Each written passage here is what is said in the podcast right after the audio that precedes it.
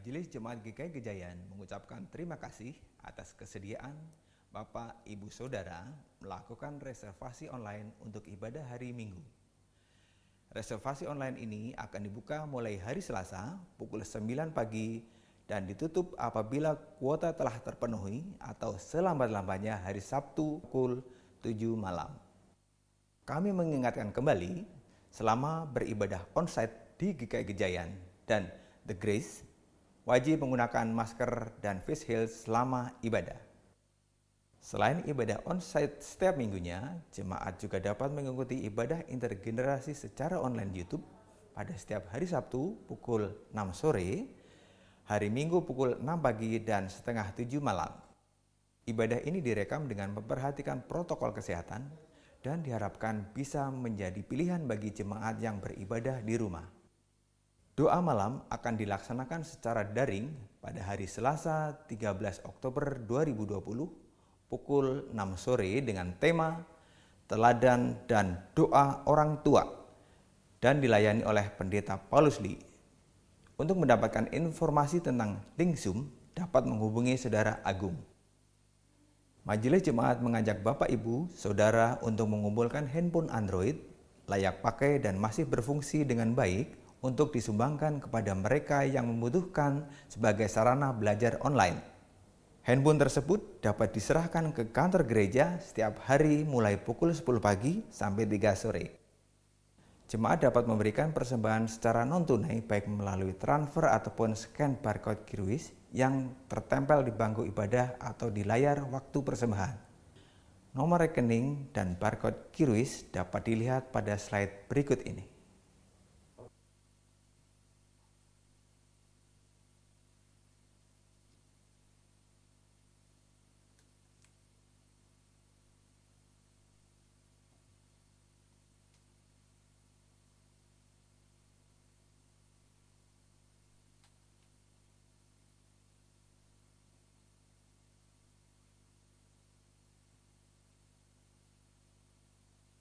Sampai saat ini GKI Gejayan masih melaksanakan kegiatan bersama tanggap darurat COVID-19 sebagai bentuk kepedulian kepada saudara-saudara kita yang terkena dampak COVID-19. Dan juga Gejayan Tetulung yang merupakan kegiatan memfasilitasi pertumbuhan ekonomi jemaat, baik yang sudah punya usaha, yang akan membuka usaha, maupun yang sedang membutuhkan pekerjaan. Informasi selengkapnya dapat dibaca dalam warta jemaat. Selama masa pandemi COVID-19 ini, semua kegiatan di GKI Gejayan dilaksanakan maksimal sampai dengan pukul 9 malam. Karena setelah itu ruangan dan area gereja akan disterilisasi. Mohon perhatian dan kerjasama dari seluruh badan pelayanan. Hari ini kita akan melaksanakan sakramen perjamuan kudus. Dimohon jemaat sekalian yang berada di ruangan ibadah dapat mengikuti petunjuk dari petugas.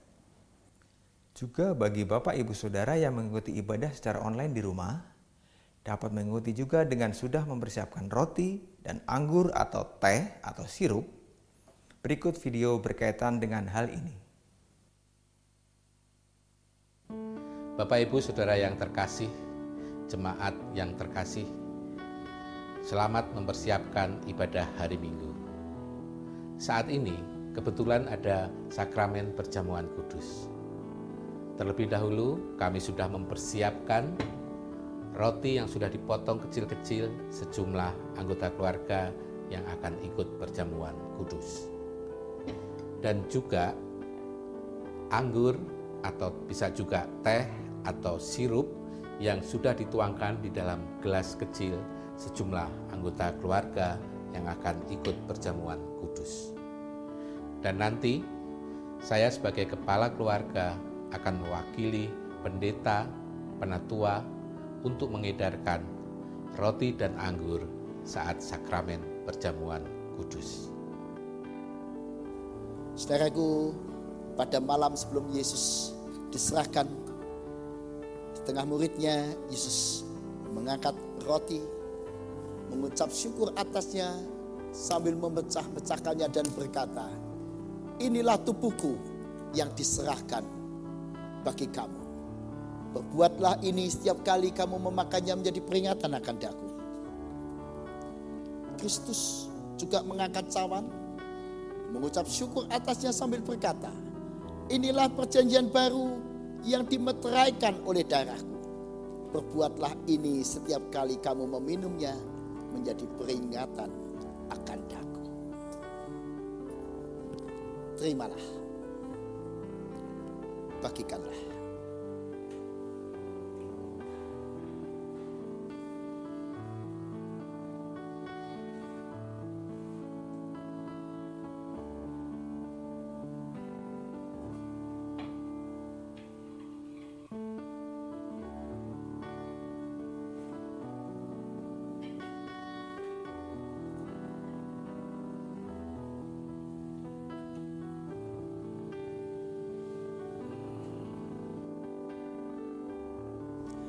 penuh iman dan rasa syukur, mari kita makan roti ini sambil ingat dan percaya bahwa Tuhan Yesus sudah menyerahkan tubuhnya untuk keselamatan dunia.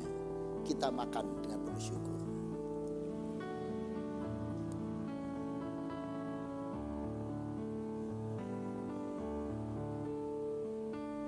Mari kita minum sambil ingat dan percaya bahwa darah Tuhan kita Yesus Kristus sudah dicurahkan bagi keselamatan dunia, kita minum dengan bersyukur.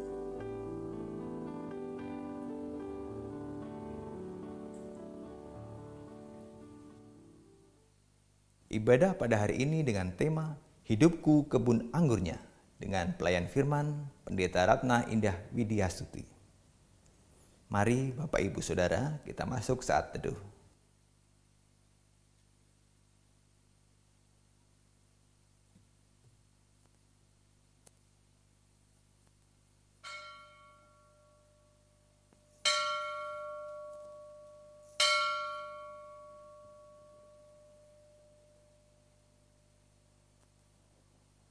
Shalom, selamat pagi Bapak Ibu Saudara sekalian.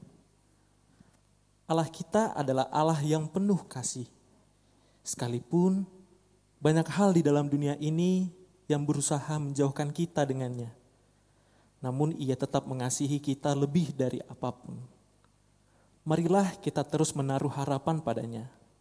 Seperti pujian persiapan ibadah pada hari ini yang menyatakan bahwa ia adalah sang kebenaran, yang telah menyelamatkan kita. Ku hidup bagimu.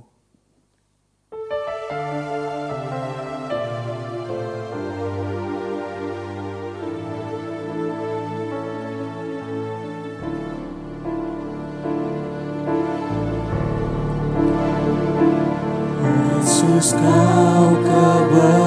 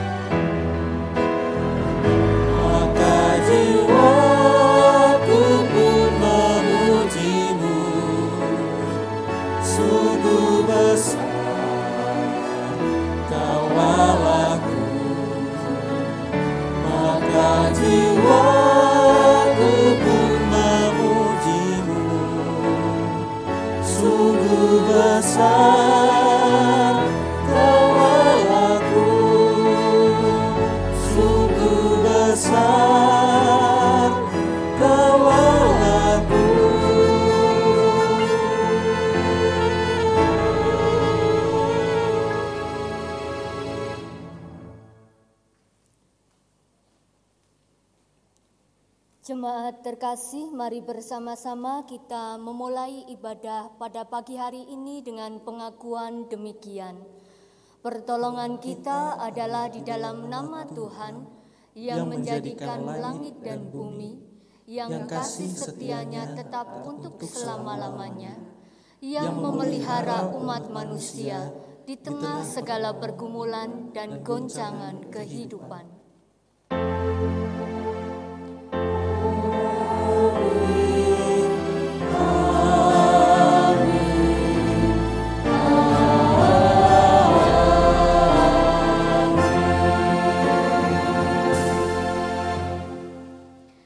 Salam bagi saudara yang datang di dalam nama Tuhan.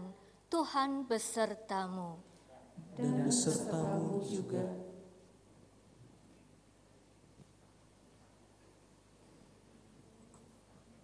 Bapak, Ibu, dan saudara sekalian, dengan rasa penyesalan dan malu, mari kita bersatu di dalam doa.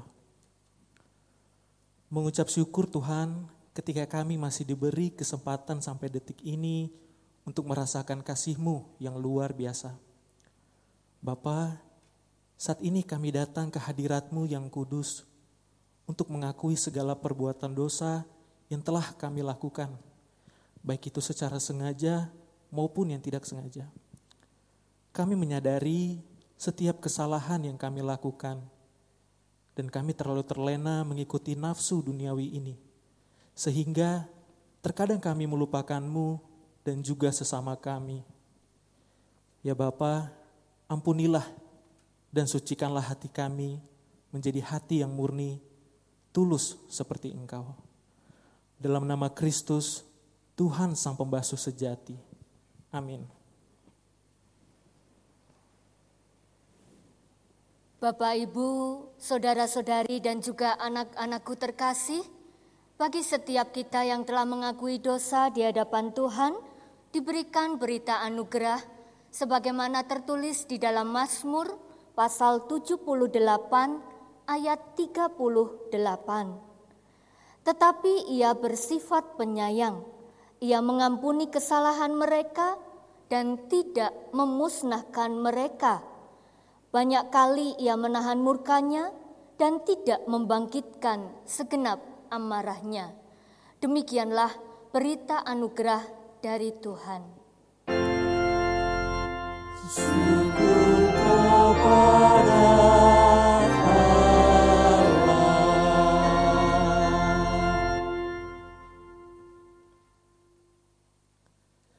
Segala kemuliaan hanya bagi namanya. Karena kasihnya yang tidak berkesudahan, marilah segala yang bernafas memuliakan namanya. Pujilah Tuhan, hai jiwaku.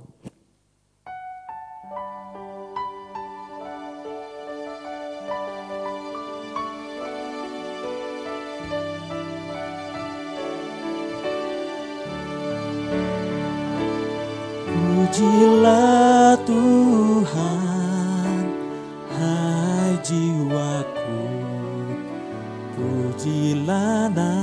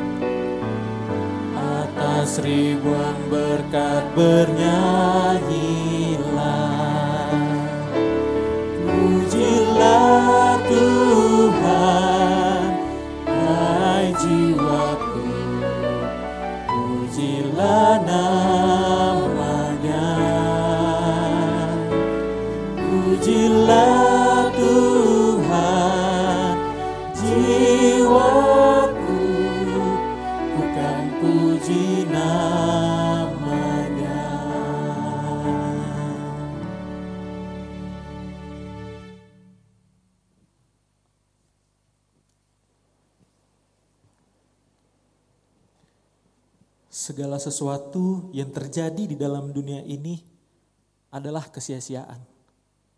Namun kesia-siaan tersebut akan menjadi sebuah keuntungan ketika kita menjadi berkat bagi sesama dan setia terhadap Dia, Sang Pemberi kehidupan. Hati sebagai hamba.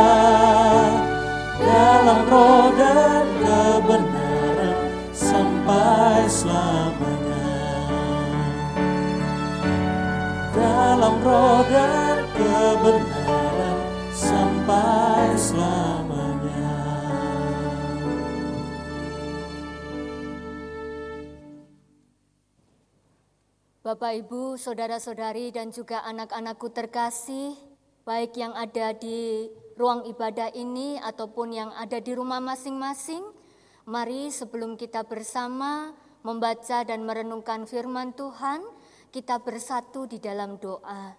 Mari kita berdoa. Bapa di dalam sorga, kembali kami datang kepadamu menaikkan syukur yang tidak terhingga, Jikalau sampai hari ini Tuhan menjaga, melindungi, dan memelihara kehidupan setiap kami. Bahkan ketika kami boleh ada di tempat ini, ataupun kami tetap di rumah kami masing-masing, kami boleh terus merasakan Engkau menjaga dan melindungi setiap kami. Oleh karena itu, tidak putusnya kami terus memohon kepadamu, Tuhan kiranya menjaga dan melindungi kami untuk hari ini, esok, dan seterusnya. Ya Tuhan, kami siap untuk mendengarkan sabdamu.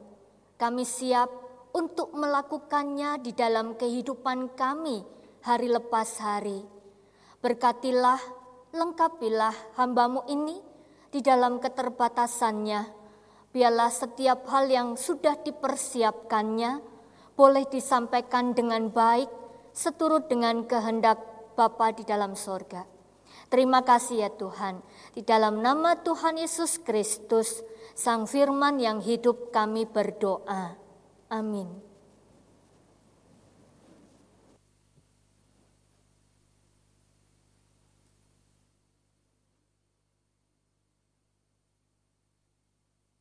Kitab Yesaya pasal 5 ayat 1 sampai 7.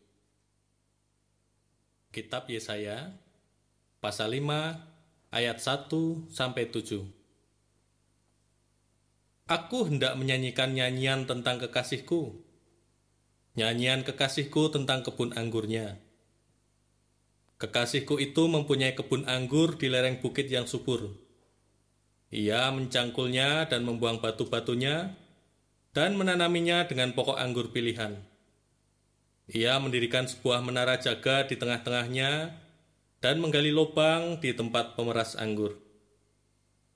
Lalu dinantinya supaya kebun itu menghasilkan buah anggur yang baik, tetapi yang dihasilkannya ialah buah anggur yang asam.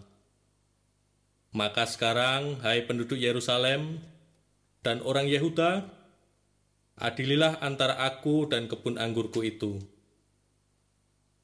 Apatah lagi yang harus diperbuat untuk kebun anggurku itu, yang belum kuperbuat kepadanya? Aku menanti supaya dihasilkannya buah anggur yang baik.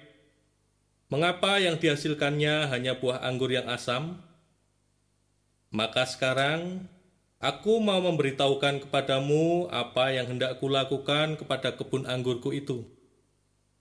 Aku akan menebang pagar durinya, sehingga kebun itu dimakan habis, dan melanda temboknya, sehingga kebun itu diinjak-injak. Aku akan membuatnya ditumbuhi semak-semak, tidak dirantingi dan tidak disiangi, sehingga tumbuh putri malu dan rumput. Aku akan memerintahkan awan-awan, supaya jangan diturunkannya hujan ke atasnya. Sebab kebun anggur Tuhan semesta alam ialah kaum Israel, dan orang Yehuda ialah tanam-tanaman kegemarannya. Dinantinya keadilan, tetapi hanya ada kelaliman. Dinantinya kebenaran, tetapi hanya ada keonaran. Demikianlah sabda Tuhan.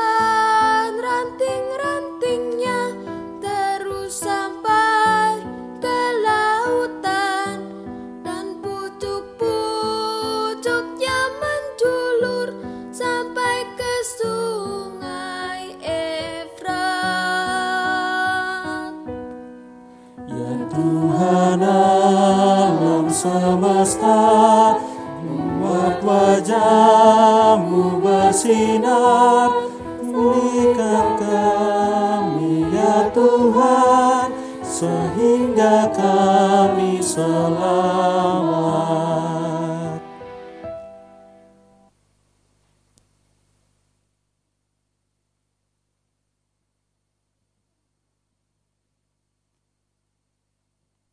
Injil Matius pasal 21 ayat 33 sampai dengan 46. Injil Matius pasal 21 ayat 33 sampai dengan 46. Dengarkanlah suatu perumpamaan yang lain. Adalah seorang tuan tanah membuka kebun anggur dan menanam pagar sekelilingnya. Ia menggali lubang tempat memeras anggur dan mendirikan menara jaga di dalam kebun itu. Kemudian ia menyewakan kebun itu kepada penggarap-penggarap, lalu berangkat ke negeri lain. Ketika hampir tiba musim petik, ia menyuruh hamba-hamba kepada penggarap-penggarap itu untuk menerima hasil yang menjadi bagiannya. Tetapi penggarap-penggarap itu menangkap hamba-hambanya itu mereka memukul yang seorang, membunuh yang lain, dan melempari yang lain pula dengan batu. Kemudian Tuhan itu menyuruh pula hamba-hamba yang lain lebih banyak daripada yang semula, tetapi mereka pun diperlakukan sama seperti kawan-kawan mereka. Akhirnya ia menyuruh anaknya kepada mereka, katanya, "Anakku, akan mereka segani. Tetapi ketika penggarap-penggarap itu melihat anaknya itu, mereka berkata seorang kepada yang lain, "Ia adalah ahli waris, mari kita bunuh dia, supaya warisannya menjadi milik kita." Mereka menangkapnya dan melemparkannya keluar kebun anggur itu, lalu membunuhnya. Maka apabila tuan kebun anggur itu datang, apakah yang akan dilakukannya dengan penggarap-penggarap itu? Kata mereka kepadanya, ia akan membinasakan orang-orang jahat itu dan kebun anggurnya akan disewakannya kepada penggarap-penggarap lain yang akan menyerahkan hasilnya kepadanya pada waktunya. Kata Yesus kepada mereka, belum pernahkah kamu baca dalam kitab suci? Batu yang dibuang oleh tukang-tukang bangunan telah menjadi batu penjuru. Hal itu terjadi dari pihak Tuhan, suatu perbuatan ajaib di mata kita. Sebab itu, aku berkata kepadamu bahwa kerajaan Allah akan diambil daripadamu dan akan diberikan kepada suatu bangsa yang akan menghasilkan buah kerajaan itu. Dan barang siapa jatuh ke atas batu itu, ia akan hancur, dan barang siapa ditimpa batu itu, ia akan remuk. Ketika imam-imam kepala dan orang-orang Farisi mendengar perumpamaan-perumpamaan Yesus, mereka mengerti bahwa merekalah yang dimaksudkannya. Dan mereka berusaha untuk menangkap dia, tetapi mereka takut kepada orang banyak, karena orang banyak itu menganggap dia nabi. Demikianlah Injil Yesus Kristus. Berbahagialah setiap orang yang mendengarkan firman Tuhan, menyimpan dalam hati, dan menerapkannya dalam kehidupan sehari-hari. Haleluya!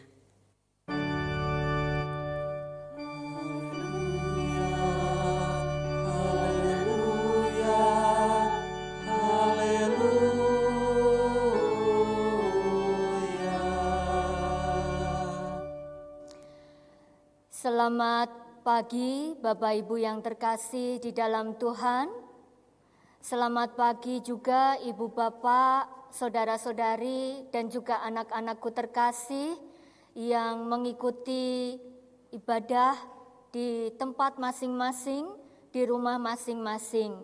Biarlah dengan kita beribadah di rumah kita masing-masing, semuanya itu tidak mengurangi kerinduan dan cinta kita kepada Tuhan. Bapak Ibu, minggu ini tepatnya tanggal 4 Oktober kita memasuki masa penghayatan hidup berkeluarga. Tetapi pada minggu ini kita bersama juga akan merayakan perjamuan kudus. Mari kita melihat bersama. Saya memberi judul hidupku dan keluargaku adalah kebun anggurnya. Jadi yang perlu kita sadari adalah bukan hanya orang di sekitar kita yang menjadi kebun anggurnya, tetapi termasuk diri kita sendiri ini adalah bagian dari kebun anggurnya. Nah, ini di dalam masa penghayatan hidup berkeluarga, berbicara tentang keluarga, maka kita tidak hanya sekedar berbicara tentang suami, tentang istri, begitu ya. Kita tidak hanya sekedar berbicara tentang orang tua, kita tidak sekedar berbicara tentang anak, tetapi kita sedang berbicara tentang keberadaan orang-orang yang ada di sekitar kita. Nah, bagaimana dengan saudara yang hari ini di Yogyakarta dan jauh dari orang tua? Bagaimana dengan saudara-saudara kita yang memutuskan untuk hidup selibat? Jadi kita tidak bisa memberikan pagar tertentu tentang definisi keluarga. Karena seorang yang belum berkeluarga pun bisa merasakan merasakan kehidupan sebuah keluarga. Nah, Bapak Ibu yang terkasih, sebagai keluarga, sebagai bagian dari anggota keluarga, kita ini punya tugas. Saudara dan saya punya panggilan.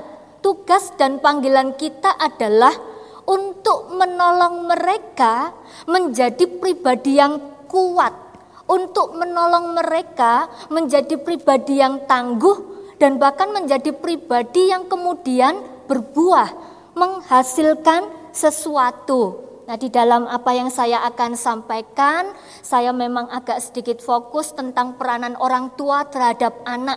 Tetapi kembali saya tekankan bahwa keluarga itu sangat luas, Bapak Ibu Saudara. Jadi kalau orang tua itu berarti punya tugas untuk menolong anak-anaknya. Nah ini yang saya mau tunjukkan Bapak Ibu Saudara. Kadang sebagai orang tua kita itu merasa bahwa kita hanya memiliki tugas untuk menggarap kecerdasan intelektual anak kita. Maka tidak heran kalau orang tua itu punya cita-cita, anakku akan kusekolahkan setinggi mungkin.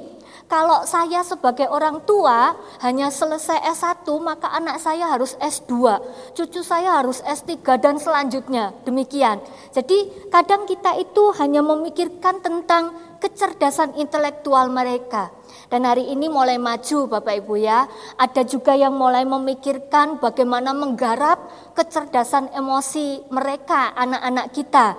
Ini juga menjadi sesuatu yang menarik. Tetapi menjadi catatan untuk kita saat ini secara khusus di dalam kehidupan yang semakin maju, dalam kehidupan yang semakin modern, semuanya serba canggih Bapak Ibu Saudara. Kita melupakan bahwa kita juga seharusnya menggarap kecerdasan spiritual mereka. Jadi, kenapa ini penting? Karena dari sinilah buah-buah itu akan dimunculkan. Ya, dari sinilah buah itu akan dihasilkan. Maka hari ini kita kembali diingatkan, kita fokus pada banyak hal, bukan hanya pada intelektual, emosi anak, tetapi juga kepada kecerdasan spiritual mereka. Kenapa Bapak Ibu Saudara? Kembali kehidupan ke depan yang semuanya mungkin lebih mudah dalam tanda petik. Mengapa? Karena sekarang semuanya serba instan, tidak ada yang lama menurut saya, semuanya serba cepat bisa kita dapatkan. Tetapi jangan salah, kemungkinan besar justru tantangan mereka ke depan anak dan cucu generasi penerus kita itu tantangannya jauh lebih besar ketimbang tantangan yang dihadapi oleh saudara dan saya pada hari ini. Maka dari itu kita punya tugas untuk menggarap mereka. Kita punya tugas untuk mengelola mereka. Lah ini yang saya mau katakan Bapak Ibu Saudara bahwa kita punya tugas untuk mengelola stewardship bukan sebagai pemilik atau ownership. Kalau kita merasa bahwa kita adalah pemilik anak kita, maka kita akan uh, menggunakan otoritas kita di dalam mendidik dan mengasuh mereka. Kadang kita lupa bahwa kita ini stewardship, kita ini adalah pengelola kehidupan orang-orang di sekitar kita, termasuk salah satunya adalah anak-anak kita. Maka kita tidak bisa memaksa anak-anak kita untuk mereka menjadi seperti yang aku mau. Jangan lupa Bapak Ibu Saudara, tetapi biarlah mereka bisa menjadi pribadi yang Tuhan mau. Bukan mauku, tetapi maunya Tuhan. Nah, lalu kemudian yang berikutnya adalah ingat suatu saat nanti Tuhan akan meminta pertanggungjawaban dari saudara dan saya. Kita diminta untuk memberikan hasilnya kita diminta untuk memberikan buah-buahnya itu kembali kepada Tuhan. Bapak Ibu yang terkasih di dalam Tuhan, di sini kita melihat di dalam Injil yang tadi kita dengarkan, kita baca bersama bahwa bagian ini mengajak kita supaya kita boleh melihat Tuhan itu memandang sebuah keluarga itu sebagai kebun anggurnya. Jadi keluarga yang kita miliki pun itu adalah miliknya Tuhan. Yang Tuhan percayakan supaya kita boleh mengelolanya, supaya kita boleh menggarapnya dengan bertanggung jawab. Artinya begini, kalau kita hidup dalam sebuah keluarga sebagai suami, maka saudara punya tanggung jawab untuk mengelola istri saudara. Sebagai istri punya tanggung jawab untuk mengelola suaminya sebagai orang tua, kita punya tugas untuk mengelola anak-anak kita. Anak-anak juga punya tugas untuk mengelola orang tuanya. Nah, menarik sekali ya. Di dalam kisah ini Yesus menggambarkan tentang seorang tuan yang mempercayakan kebun anggurnya kepada para penggarap kebun anggur. Jadi konteksnya itu demikian Bapak Ibu Saudara. Pada zaman Tuhan Yesus itu ada begitu banyak orang yang mampu, orang yang kaya. Tetapi mereka tidak tinggal di Palestina.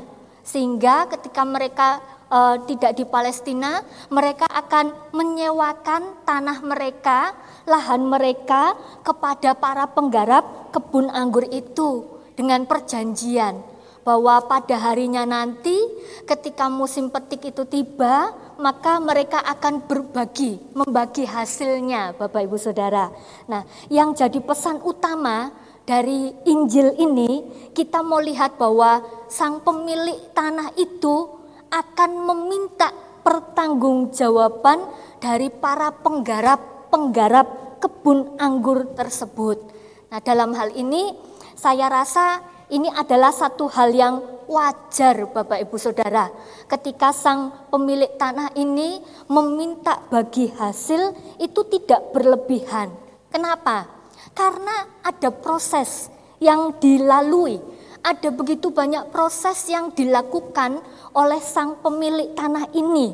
Saya mau tunjukkan ya Bapak Ibu Saudara, ternyata ketika kebun anggur itu dikondisikan, maka akan di tanami dengan tumbuhan e, biasanya ini tumbuhan berduri kalau tidak batu-batu kasar. Jadi di sekeliling kebun itu sudah dipagari sedemikian rupa. Itu untuk menghindari adanya binatang liar yang masuk ke dalam Bapak Ibu Saudara. Dan yang menarik tadi kita sudah mendengar bahwa di dalam kebun anggur itu didirikan menara jaga. Tujuannya apa?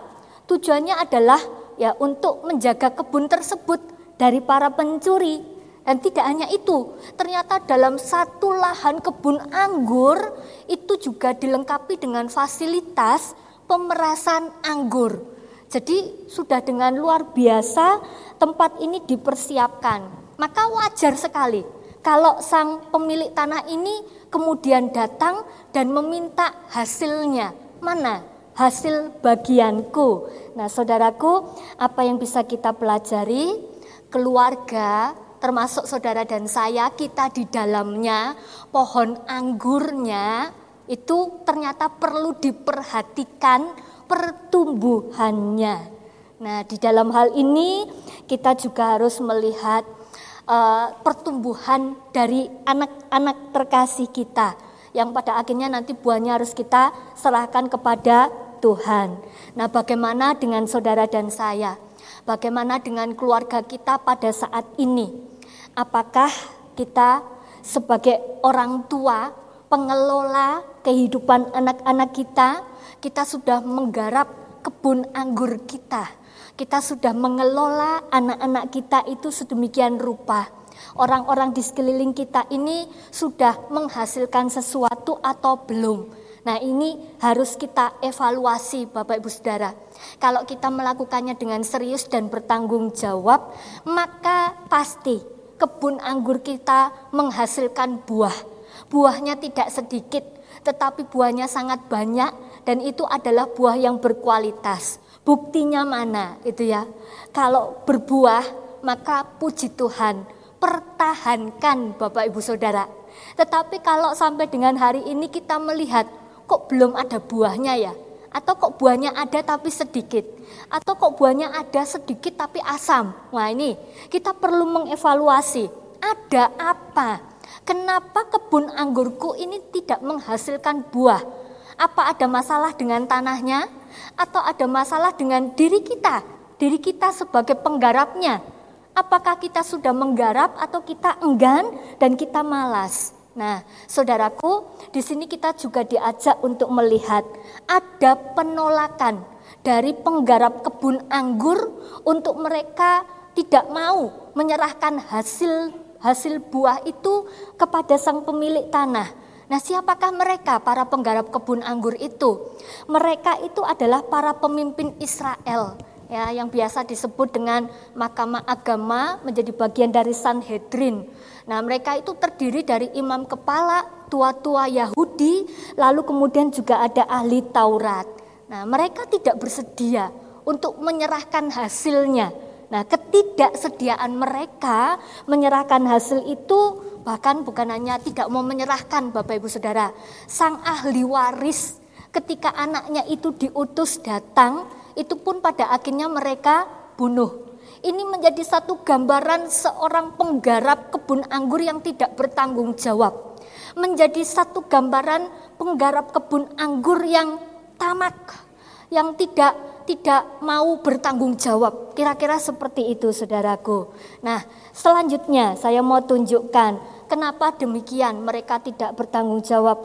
Di Yesaya juga dimunculkan sesuatu yang sedikit uh, berbeda. Uh, ada indikasi kecurangan, mereka tidak menyerahkan hasil kebun anggur itu kepada sang pemilik tanahnya. Kenapa? Lihat ya saudara, ini adalah uh, tempat kira-kira kebun anggur itu berada. Kebun anggur dalam kitab Yesaya ini mau digambarkan letaknya itu ada di lereng perbukitan. Saudara bisa lihat di situ ada gunung ya. Jadi di lereng perbukitan. Dan tempat itu adalah tempat yang tidak kekurangan sinar matahari. Jadi secara tempat itu adalah tempat yang baik.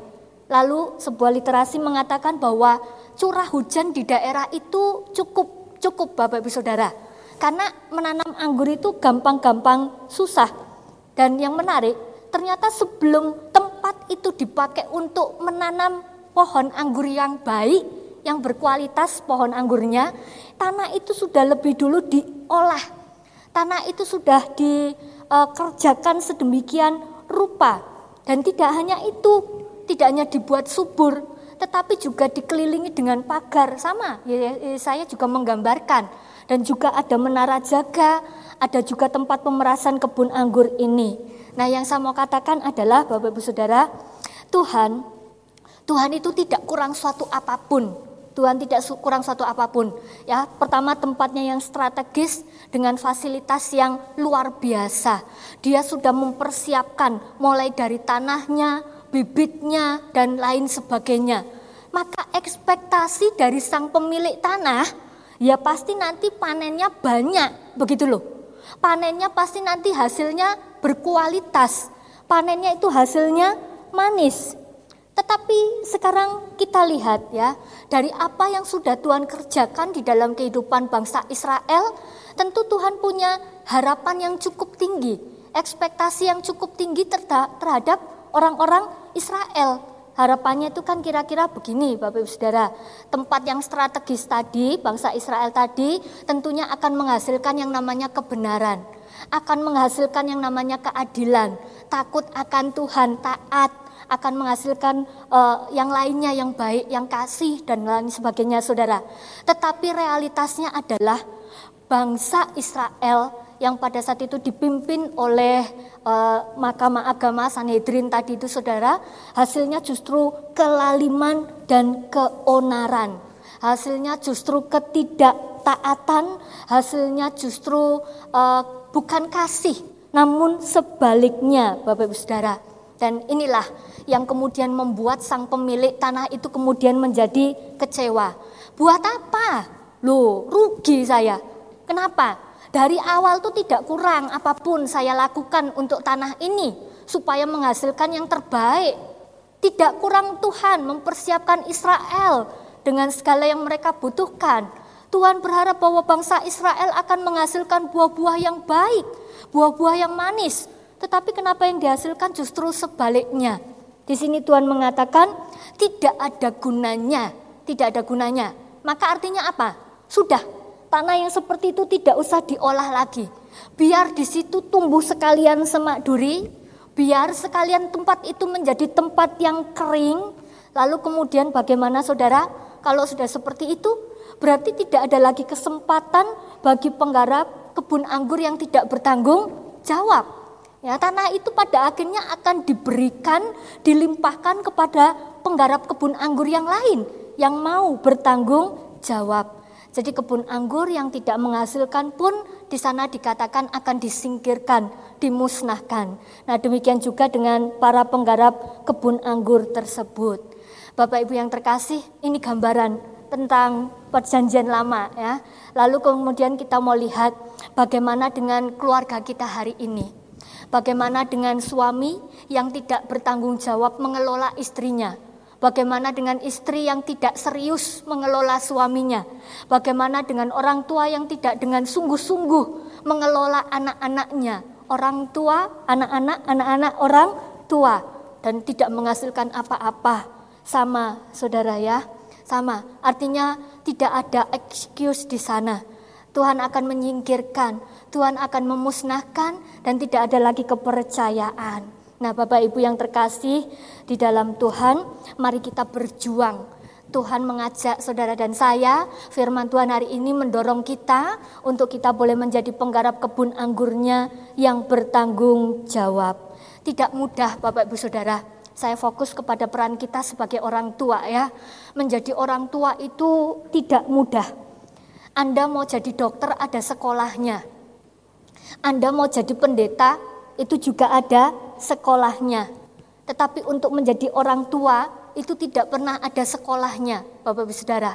Dan kapan lulusnya kita tidak pernah tahu karena berjalannya dengan waktu. Tetapi saya mau tunjukkan ya, orang-orang yang menabur dengan mencucurkan air mata akan menuai dengan bersorak-sorai.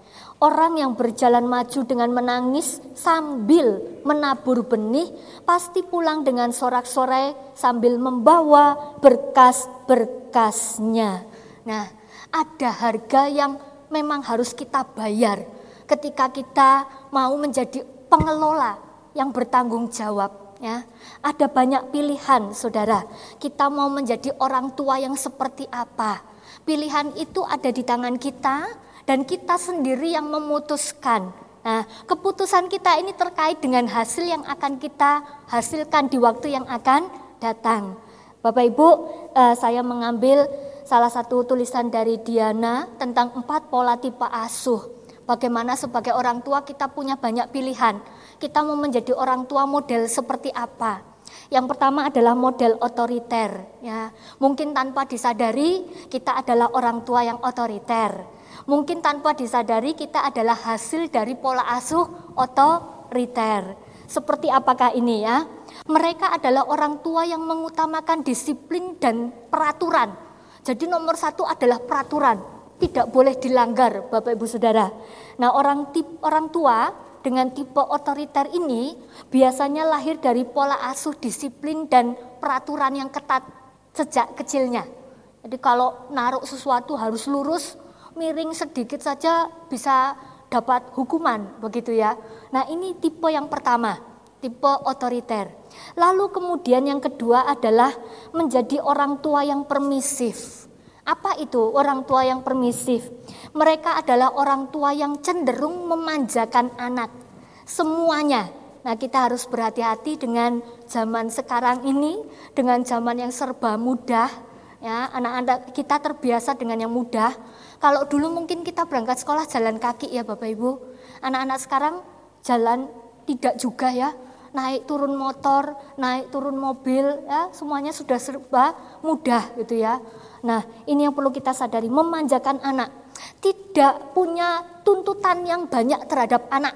Jadi ya sudah, mari silakan ya, bebas bebas bergembira Bapak Ibu Saudara ya. Jarang mendisiplinkan anak dan bahkan cenderung memberikan excuse untuk perilaku anak yang salah. Misalnya apa? Anak kita memukul kakaknya, memukul adiknya, atau memukul temannya. Lalu kemudian kita mengatakan, ah enggak apa-apa, itu kan anak-anak, ya wajar seperti itulah anak-anak. Padahal kita perlu memberitahu bahwa itu kurang baik dan yang benar adalah demikian. Ini orang tua permisif Bapak Ibu Saudara. Lalu kemudian yang ketiga adalah menjadi orang tua uninvolved. Nah, seperti apa? Ini adalah orang tua yang sama dengan permisif, tidak punya tuntutan terhadap anaknya, tidak banyak tuntutan, tetapi ditambah lagi Bapak Ibu Saudara, mereka adalah orang tua yang kurang responsif terhadap kebutuhan anak mereka pu kurang, kurang punya ikatan batin dengan anak, jarang hadir untuk anaknya. Jadi saya mau katakan e, bahwa orang tua yang seperti ini adalah orang tua yang penting saya itu sudah memberi mereka makan. Saya sudah merawat mereka, saya sudah berikan kebutuhan mereka. Hari ini fasilitas ya, sekolah tanpa kuota juga tidak bisa kan. Yang penting saya sudah beri fasilitas begitu ya. Yang penting saya sudah sekolahkan mereka. Nah ini menjadi persoalan yang berikutnya. Nah kemudian orang tua yang keempat tipe autoritatif.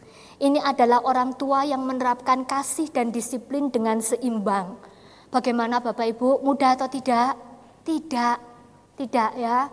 Kita harus terus belajar dan belajar. Orang tua yang seperti ini bebas, iya, tetapi bertanggung jawab. Orang tua yang seperti ini mendorong anaknya untuk mengungkapkan apa yang ada di dalam pikirannya. Dia juga menjadi orang tua yang terbuka menyampaikan kepada anaknya. Jikalau dia nyaman, tidak nyaman, suka, tidak suka, itu baik, tidak baik, itu orang tua yang asertif dan mereka menjadi pribadi yang proaktif. Nah, saudaraku, kenapa saya kaitkan dengan empat pola uh, pola asuh ini? Karena ini juga terkait dengan sesuatu yang akan kita hasilkan nanti. Kalau kita mau menghasilkan buah-buah yang berkualitas untuk kehidupan anak-anak kita, maka ada harga yang harus dibayar di awal dengan pola asuh kita, ya, sebagai kepercayaan yang sudah Tuhan berikan. Maka mari kita terus berjuang. Nah, saudaraku, yang saya mau katakan dari keempat ini kita tipe yang mana? Ya, kita tipe yang mana? Mungkin masih satu, dua, tiga, kombinasi satu, dua, tiga, atau mungkin sudah yang keempat. Berjuanglah terus ya, menjadi orang tua bukan orang tua yang sempurna, Bapak Ibu Saudara. Karena tidak ada orang tua yang sempurna. Tuhan pun tidak meminta kita menjadi orang tua yang sempurna, tetapi Tuhan meminta kita menjadi orang tua yang terbaik yang bertanggung jawab mengelola anak-anak kita, orang-orang yang kita uh, terima pada saat ini tentunya.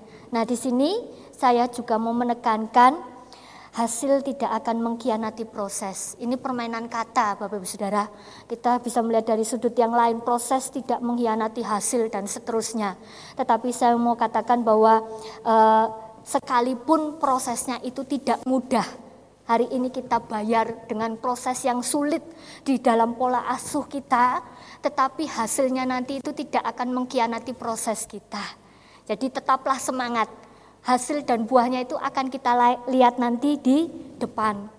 Jangan lupa, jikalau suatu hari nanti ketika musim petik itu tiba, maka sang pemilik anggur itu akan datang. Dia akan meminta pertanggungjawaban dari saudara dan saya. Dan jangan lupa bahwa buah yang diminta bukan hanya buah dari anak-anak kita. Lihat, siapakah saja yang ada di sekitar kita. Jika ada suami, istri, orang tua, keluarga, kakak, adik yang lainnya, maka itulah juga yang harus kita pertanggungjawabkan di hadapan Tuhan. Mereka harus menjadi pribadi-pribadi yang menghasilkan buah yang manis untuk Tuhan. Saudara, di depan kita sudah ada meja perjamuan. Perjamuan kudus ini menjadi satu uh, simbol untuk kita boleh merayakan kebaikan Tuhan. Tuhan sudah memberikan dirinya untuk menebus dosa manusia, untuk menebus dosa saudara dan saya. Apa yang bisa kita bawa untuk me, me, apa, mengembalikan eh, kebaikan-kebaikan yang sudah Dia berikan. Walaupun kita tidak akan pernah bisa mengembalikan semuanya, Bapak Ibu Saudara.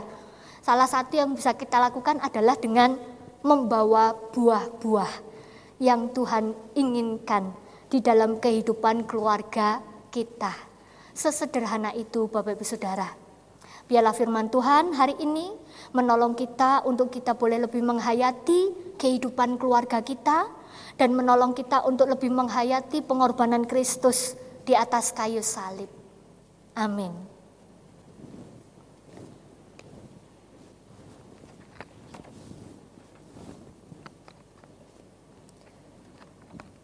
Saudaraku, kita akan bersatu di dalam saat teduh dan doa syafaat. Mari kita berdoa. Ya Tuhan, terima kasih. Melalui firman-Mu pada pagi hari ini, kembali kami ditolong untuk kami boleh mengevaluasi kehidupan kami sebagai sebuah keluarga. Terima kasih, Tuhan mengingatkan bahwa sebagai bagian dari keluarga, di mana pun kami berada, kami punya tanggung jawab untuk mengelola orang-orang yang ada di sekitar kami. Kami sadar bahwa untuk mengelola itu tidaklah mudah. Oleh karena itu, kami senantiasa memohon pertolongan dan juga turut campur tangan dari Tuhan, supaya setiap orang yang ada di sekitar kami, mereka boleh menjadi pribadi-pribadi yang menghasilkan buah. Beri kami hikmat di dalam mengelola kebun anggur yang Tuhan percayakan dalam kehidupan kami masing-masing. Ya Tuhan, saat ini kami juga bersyukur di tengah ibadah kami Tuhan beri kami kesempatan untuk kami boleh menaikkan doa bagi setiap pergumulan yang terjadi di sekitar kami. Ya Tuhan, kami mau berdoa untuk setiap orang tua di mana pun berada. Ketika hari ini mereka harus membagi waktu untuk pekerjaan, dan bahkan untuk mendampingi anak-anak di dalam sekolah online. Tuhan, ini bukanlah hal yang mudah. Seringkali sebagai orang tua, kami merasa lelah. Tetapi kami mohon, Tuhan beri kami kekuatan, Tuhan beri kami sukacita, Tuhan beri kami syukur untuk kami boleh terus mendampingi anak-anak terkasih kami, mendampingi keluarga kami. Tuhan memberkati anak-anak kami di dalam sekolah online dengan segala keterbatasan yang ada. Biarlah anak-anak kami boleh menerima setiap ilmu yang ditransferkan oleh guru-guru mereka. Ya Tuhan, kami teringat akan anak-anak yang hari ini bergumul oleh karena mereka jauh dari akses internet ataupun jauh dari akses yang mereka butuhkan untuk mereka boleh sekolah online. Tuhan memakai kami untuk kami boleh hadir menolong mereka. Ya Tuhan, kami juga mau berdoa untuk saudara-saudara kami yang hari ini mereka berjuang melawan COVID-19 di dalam tubuh mereka. Ketika hari ini mereka harus di rumah sakit sendirian, tidak ada yang menemani ketika mereka hari ini harus mengisolasi diri mereka di kamar tanpa orang yang menemani, tanpa keluarga yang mendampingi. Oh Tuhan, kami mau berdoa di mana pun mereka berada. Beri mereka kekuatan ya Tuhan. Tuhan memberkati, menguduskan bahkan peralatan yang digunakan untuk proses perawatan mereka bagi mereka yang ada di rumah sakit.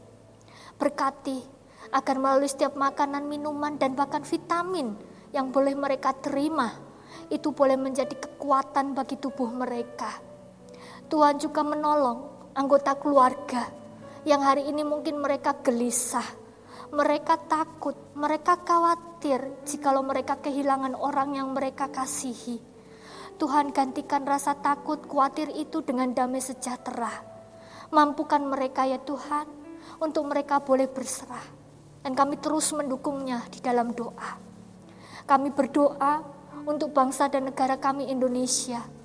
Ada dampak yang begitu besar karena pandemi ini ya Tuhan. Ada begitu banyak orang yang kehilangan pekerjaan.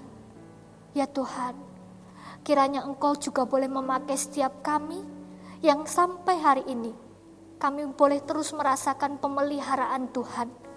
Pakai kami ya Tuhan, untuk kami boleh hadir bagi mereka. Tuhan berkati bangsa dan negara kami, pulihkan bangsa dan negara kami. Berkati para pemimpin bangsa kami ya Tuhan, biarlah mereka boleh memimpin bangsa dan negara ini di dalam hikmat dan juga takut akan Engkau. Terima kasih ya Tuhan. Ini doa dan juga seru permohonan kami. Kami mau panjatkan hanya di dalam nama Tuhan Yesus. Amin.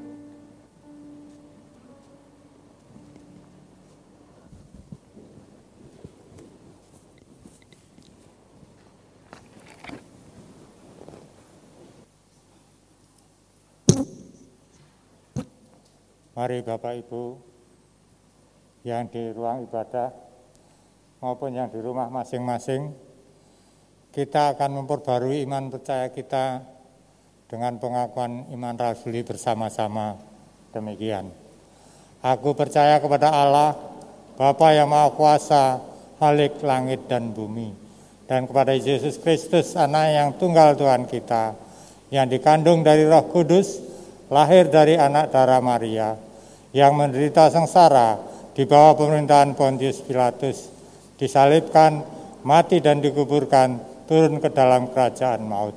Pada hari yang ketiga, bangkit pula dari antara orang mati, naik ke sorga, duduk di sebelah kanan Allah, Bapa yang Maha Kuasa. Dan dari sana ia akan datang untuk menghakimi orang yang hidup dan yang mati. Aku percaya kepada roh kudus, gereja yang kudus dan am, persekutuan orang kudus, pengampunan dosa, kebangkitan orang mati, dan hidup yang kekal. Amin. Silakan duduk. Umat yang dikasih Tuhan, kiranya hidup dan mata uang yang telah kita kumpulkan menjadi persembahan yang kudus dan berkenan di hadapan Tuhan. Mari kita ucapkan firman Tuhan bersama-sama dari 1 Tawarikh 16 ayatnya yang ke-29. Berilah kepada Tuhan kemuliaan namanya, bawalah persembahan dan masuklah menghadap dia. Sujudlah menyembah kepada Tuhan dengan beriaskan kekudusan. Mari kita berdiri dan bersama-sama menyerahkan persembahan kita dengan mengucapkan bagi Tuhanlah kami mempersembahkan hidup dan karya kami.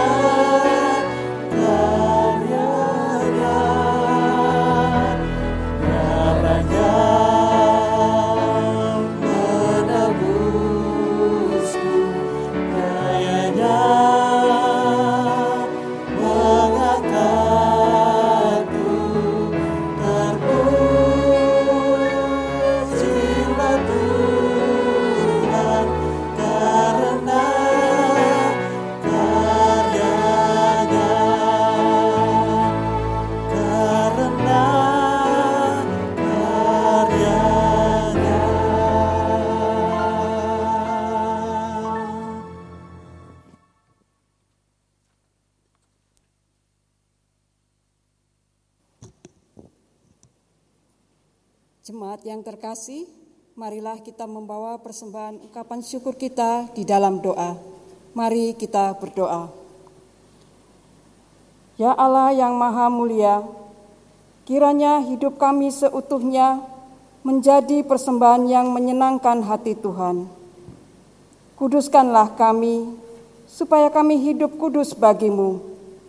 Lingkupilah kami dengan kemuliaan-Mu, agar kami hidup memuliakan Tuhan saja. Amin.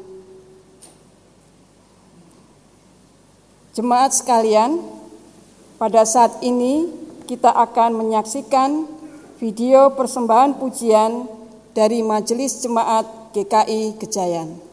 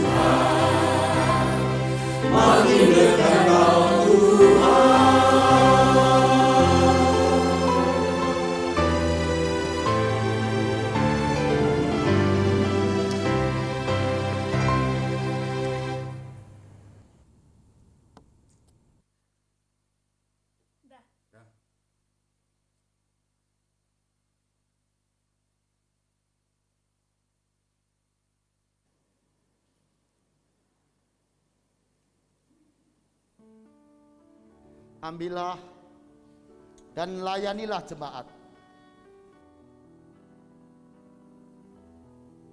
Marilah jemaat kita saling mengasihi dan mengampuni sebagaimana Kristus sudah mengasihi dan mengampuni kita.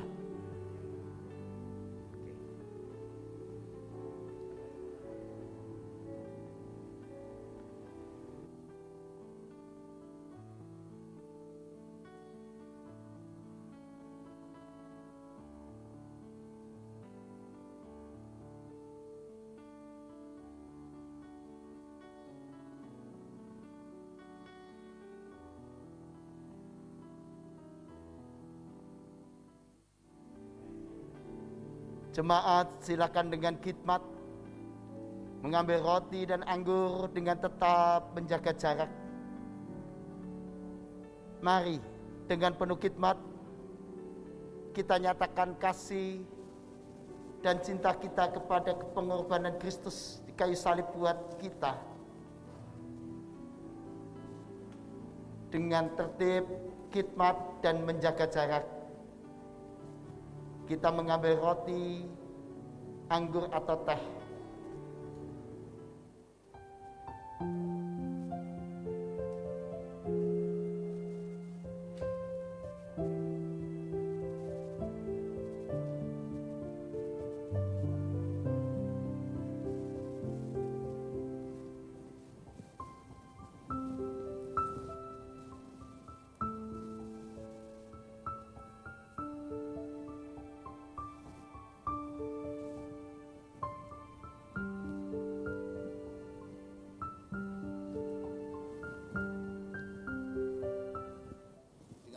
Dan rasa syukur, mari kita makan roti ini sambil ingat dan percaya bahwa Tuhan Yesus sudah menyerahkan tubuhnya untuk keselamatan dunia.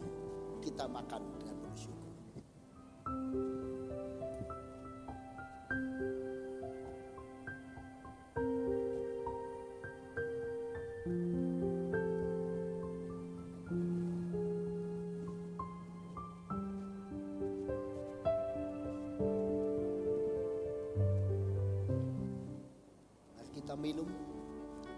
ingat dan percaya bahwa darah Tuhan kita Yesus Kristus sudah dicurahkan bagi keselamatan dunia.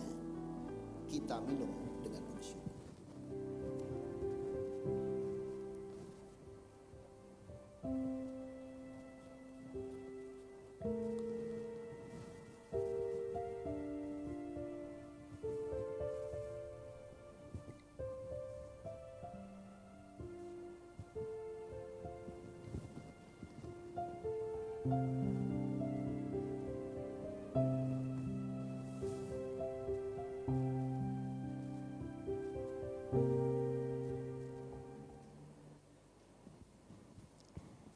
Jemaat terkasih, baik ibu bapak, saudara-saudari yang ada di dalam gedung ibadah ini di GKI Kejayan, ataupun ibu bapak, saudara-saudari, dan juga anak-anakku yang ada di rumah. Saat ini kita akan bersama merayakan perjamuan kudus. Oleh karena itu, bagi jemaat yang ada di rumah masing-masing, di tempatnya masing-masing, boleh mempersiapkan roti dan anggur atau teh, sirup, ataupun air putih untuk perjamuan kudus keluarganya. Mari kita usahakan roti yang digunakan sama ukurannya satu dengan yang lain. Demikian juga dengan gelas kecil yang akan digunakan disesuaikan sedapat mungkin seperti yang biasanya kita gunakan untuk perjamuan kudus di gereja.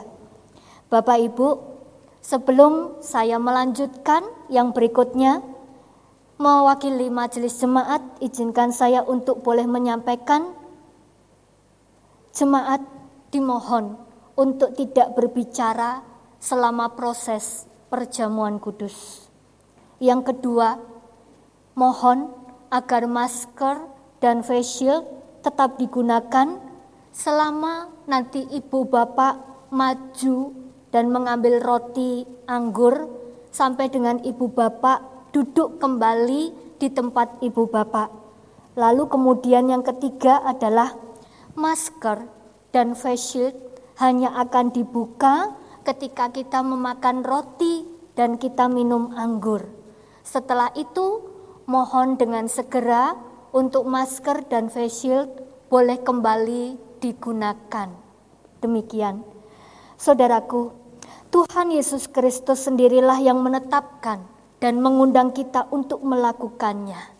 Dan pada perjamuan kudus pada saat ini, anak-anak pun juga turut diundang untuk ambil bagian di dalam perjamuan kudus ini. Belajar dari Tuhan Yesus yang berujar, biarkanlah anak-anak itu, janganlah menghalang-halangi mereka datang kepadaku. Mari ibu bapak yang ada di rumah, kita ajak anak-anak kita untuk mereka boleh ambil bagian dalam perjamuan kudus pada saat ini. Perjamuan kudus ini diperuntukkan bagi saudara-saudari, anak-anak yang telah dibaptis dan tidak berada di bawah penggembalaan khusus. Saat ini dengan penuh sukacita kami juga menyambut Bapak Ibu saudara-saudara yang berasal dari gereja lain yang bersedia dan siap untuk merayakan perjamuan kudus bersama dengan kami pada saat ini. Marilah kita mengarahkan hati kita kepada Tuhan dan kembali memeriksa kesiapan diri kita di hadapan Tuhan. Apakah kita hidup di dalam damai dengan Allah? apakah kita hidup di dalam damai dengan sesama kita. Di dalam ketidaksempurnaan, kita percaya bahwa Allah akan menyucikan kita dari segala dosa kita dan menyempurnakan pemahaman kita di dalam memahami peristiwa misteri perjamuan kudus ini. Mari kita bersatu dalam doa syukur. Ya Tuhan, betapa kami bersyukur di tengah situasi pandemi, kami masih Tuhan beri kesempatan untuk kami boleh merayakan perjamuan kudus sesaat lagi. Oleh karena itu ya Bapa, berkatilah agar melalui perjamuan kudus ini kembali kami ditolong untuk kami boleh menghayati pengorbanan Tuhan di atas kayu salib bagi setiap kami semua. Terima kasih Bapa dalam sorga, kami menyerahkan jalannya perjamuan kudus ini dari awal sampai dengan akhir hanya di dalam nama Tuhan Yesus. Amin.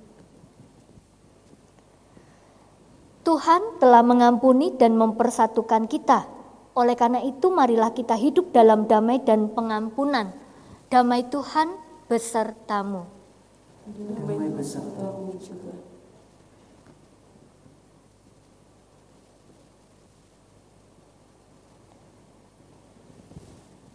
Saudaraku, Kristus pada malam waktu dia diserahkan mengambil roti dan sesudah itu mengucapkan syukur atasnya. Dia memecah-mecahkannya dan berkata, "Inilah tubuhku yang diserahkan bagi kamu." Perbuatlah ini menjadi peringatan akan aku.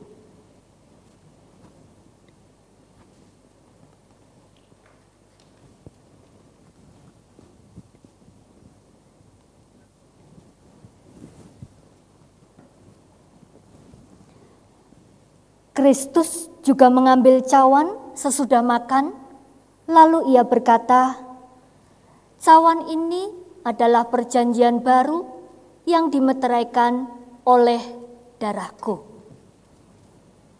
Perbuatlah ini setiap kali kamu meminumnya menjadi peringatan akan aku.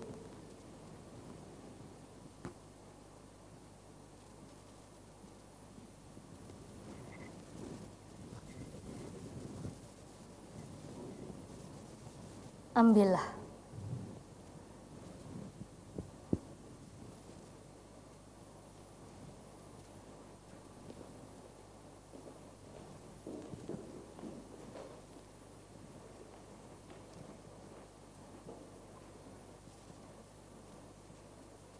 maukah kau jadi roti yang terpecah bagiku?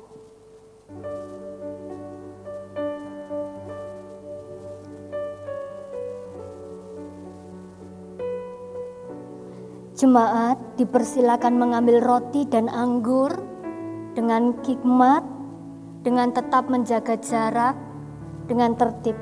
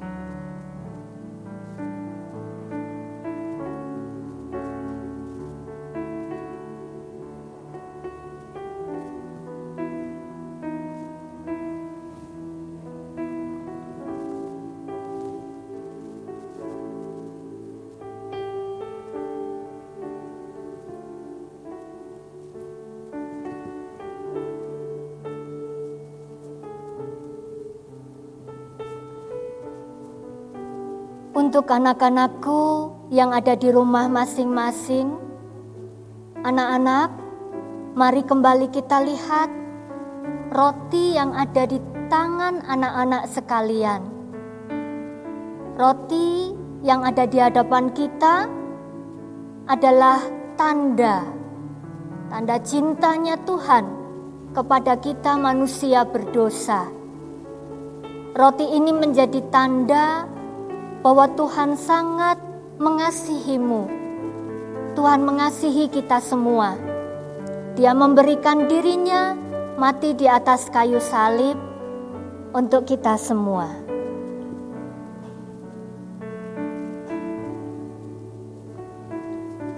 Anak-anakku, kembali lihat teh sirup yang ada di hadapan anak-anakku sekalian. Teh sirup atau anggur ini juga menjadi tanda cinta Tuhan kepada kita semua, manusia berdosa.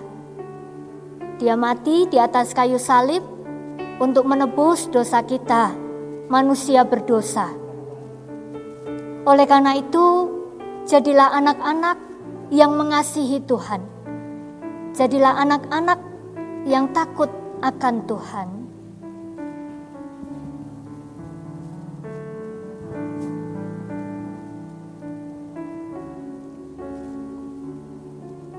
Saudaraku, Roh Kudus menolong kita sehingga kita dipersatukan dalam Kristus, menjadi satu tubuh dan satu roh, dan menjadi persembahan yang hidup bagi Allah.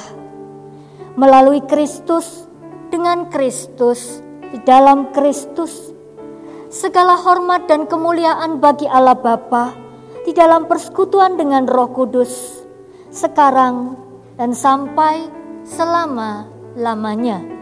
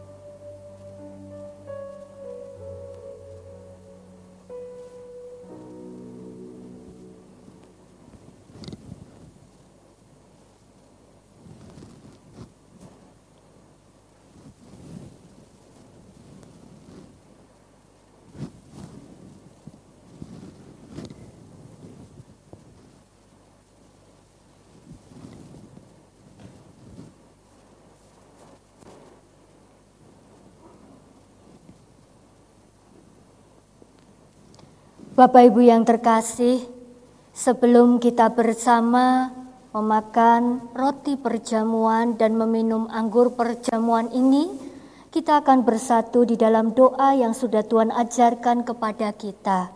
Mari kita berdoa. Bapa kami yang di sorga, dikuduskanlah namamu, datanglah kerajaanmu, jadilah kehendakmu di bumi seperti di sorga. Berikanlah kami pada hari ini makanan kami yang secukupnya, dan ampunilah kami akan kesalahan kami, seperti orang yang bersalah kepada kami.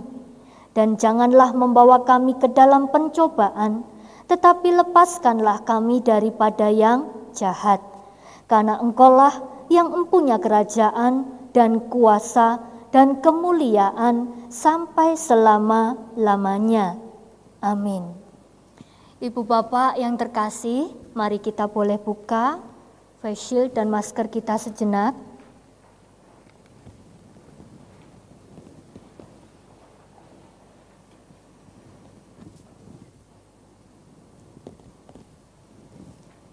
Saudaraku, makanlah sambil ingat dan percayalah bahwa tubuh Tuhan kita Yesus Kristus telah diserahkan bagi keselamatan dunia.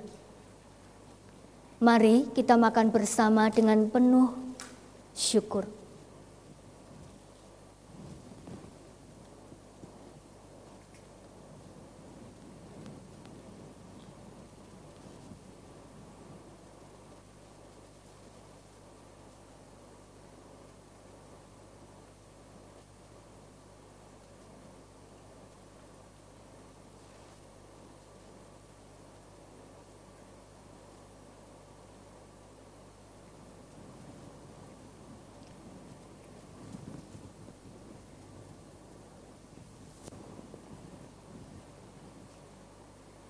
Mari kita persiapkan anggur kita.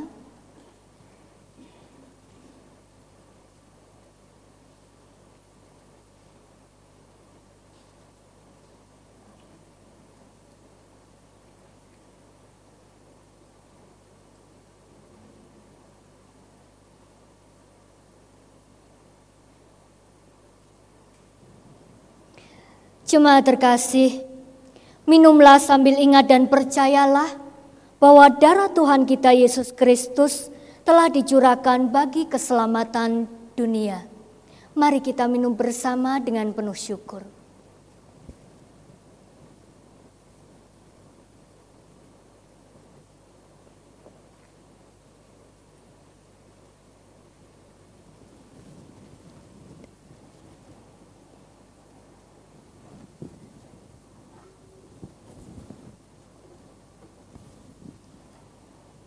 Ibu bapak terkasih, mari kembali kita kenakan masker dan juga face shield kita.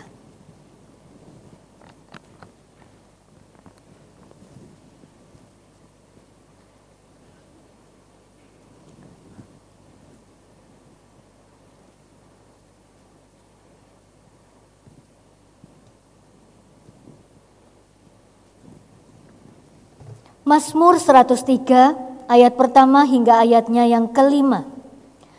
Pujilah Tuhan hai jiwaku, pujilah namanya yang kudus hai segenap batinku. Pujilah Tuhan hai jiwaku, dan janganlah lupakan segala kebaikannya. Dia yang mengampuni segala kesalahanmu, yang menyembuhkan segala penyakitmu. Dia yang menebus hidupmu dari lubang kubur, yang memahkotai engkau dengan kasih setia dan rahmat dia yang memuaskan hasratmu dengan kebaikan, sehingga masa mudamu menjadi baru seperti pada burung Raja Wali. Bapak Ibu yang terkasih, demikianlah perjamuan kudus kita pada saat ini. Tuhan Yesus memberkati.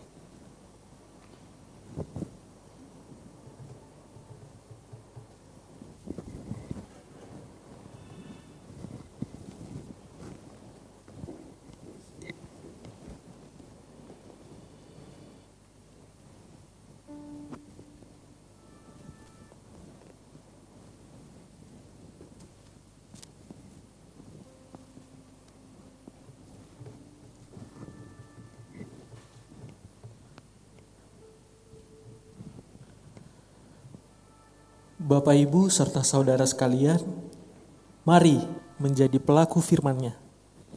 Kita adalah Injil yang terbuka. Siapa pun dapat melihat karya Yesus dalam hidup serta perbuatan kita. Dengan pertolongan Sang Gembala Agung, kita dituntut untuk selalu taat kepadanya dan turut menyatakan kasihnya kepada sesama, keluarga, dan seluruh ciptaan.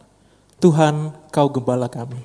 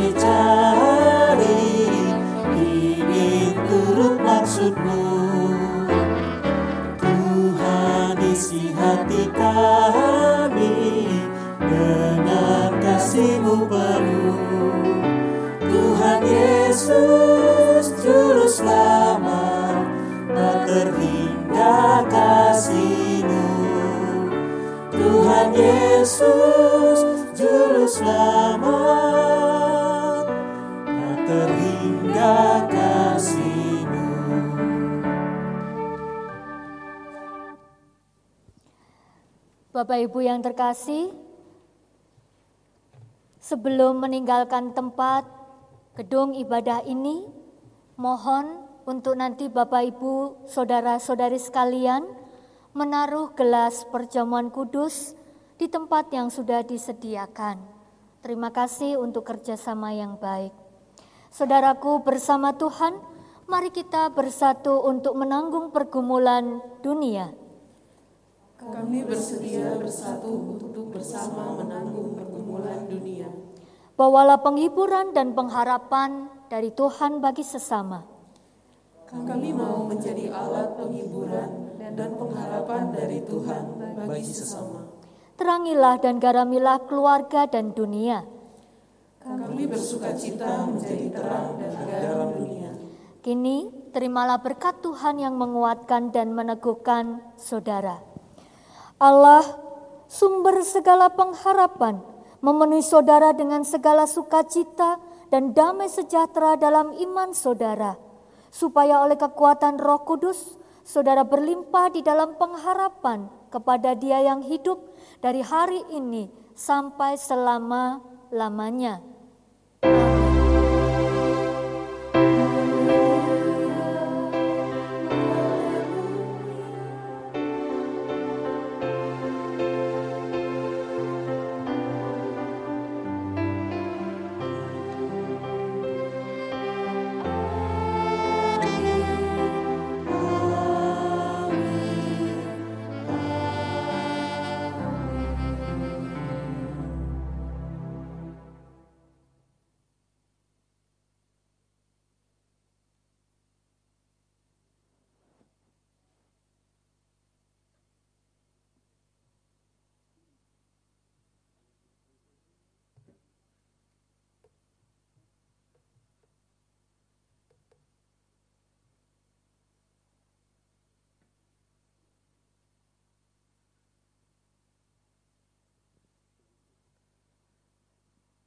Demikian ibadah saat ini.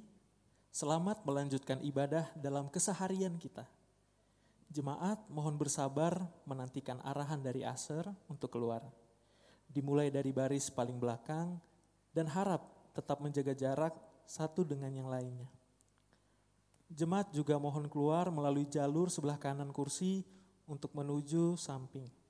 Sekali lagi, kami mohon jemaat bersabar menantikan arahan dari aser untuk keluar. Dimulai dari baris paling belakang dan harap tetap menjaga jarak satu dengan yang lainnya. Jemaat juga mohon keluar melalui jalur sebelah kanan kursi untuk menuju pintu samping. Sambil membawa sampah dan bekas wadah yang kita gunakan dalam perjamuan kudus tadi untuk diletakkan di pintu depan yang telah disediakan. Terima kasih. Tuhan memberkati. Tuhan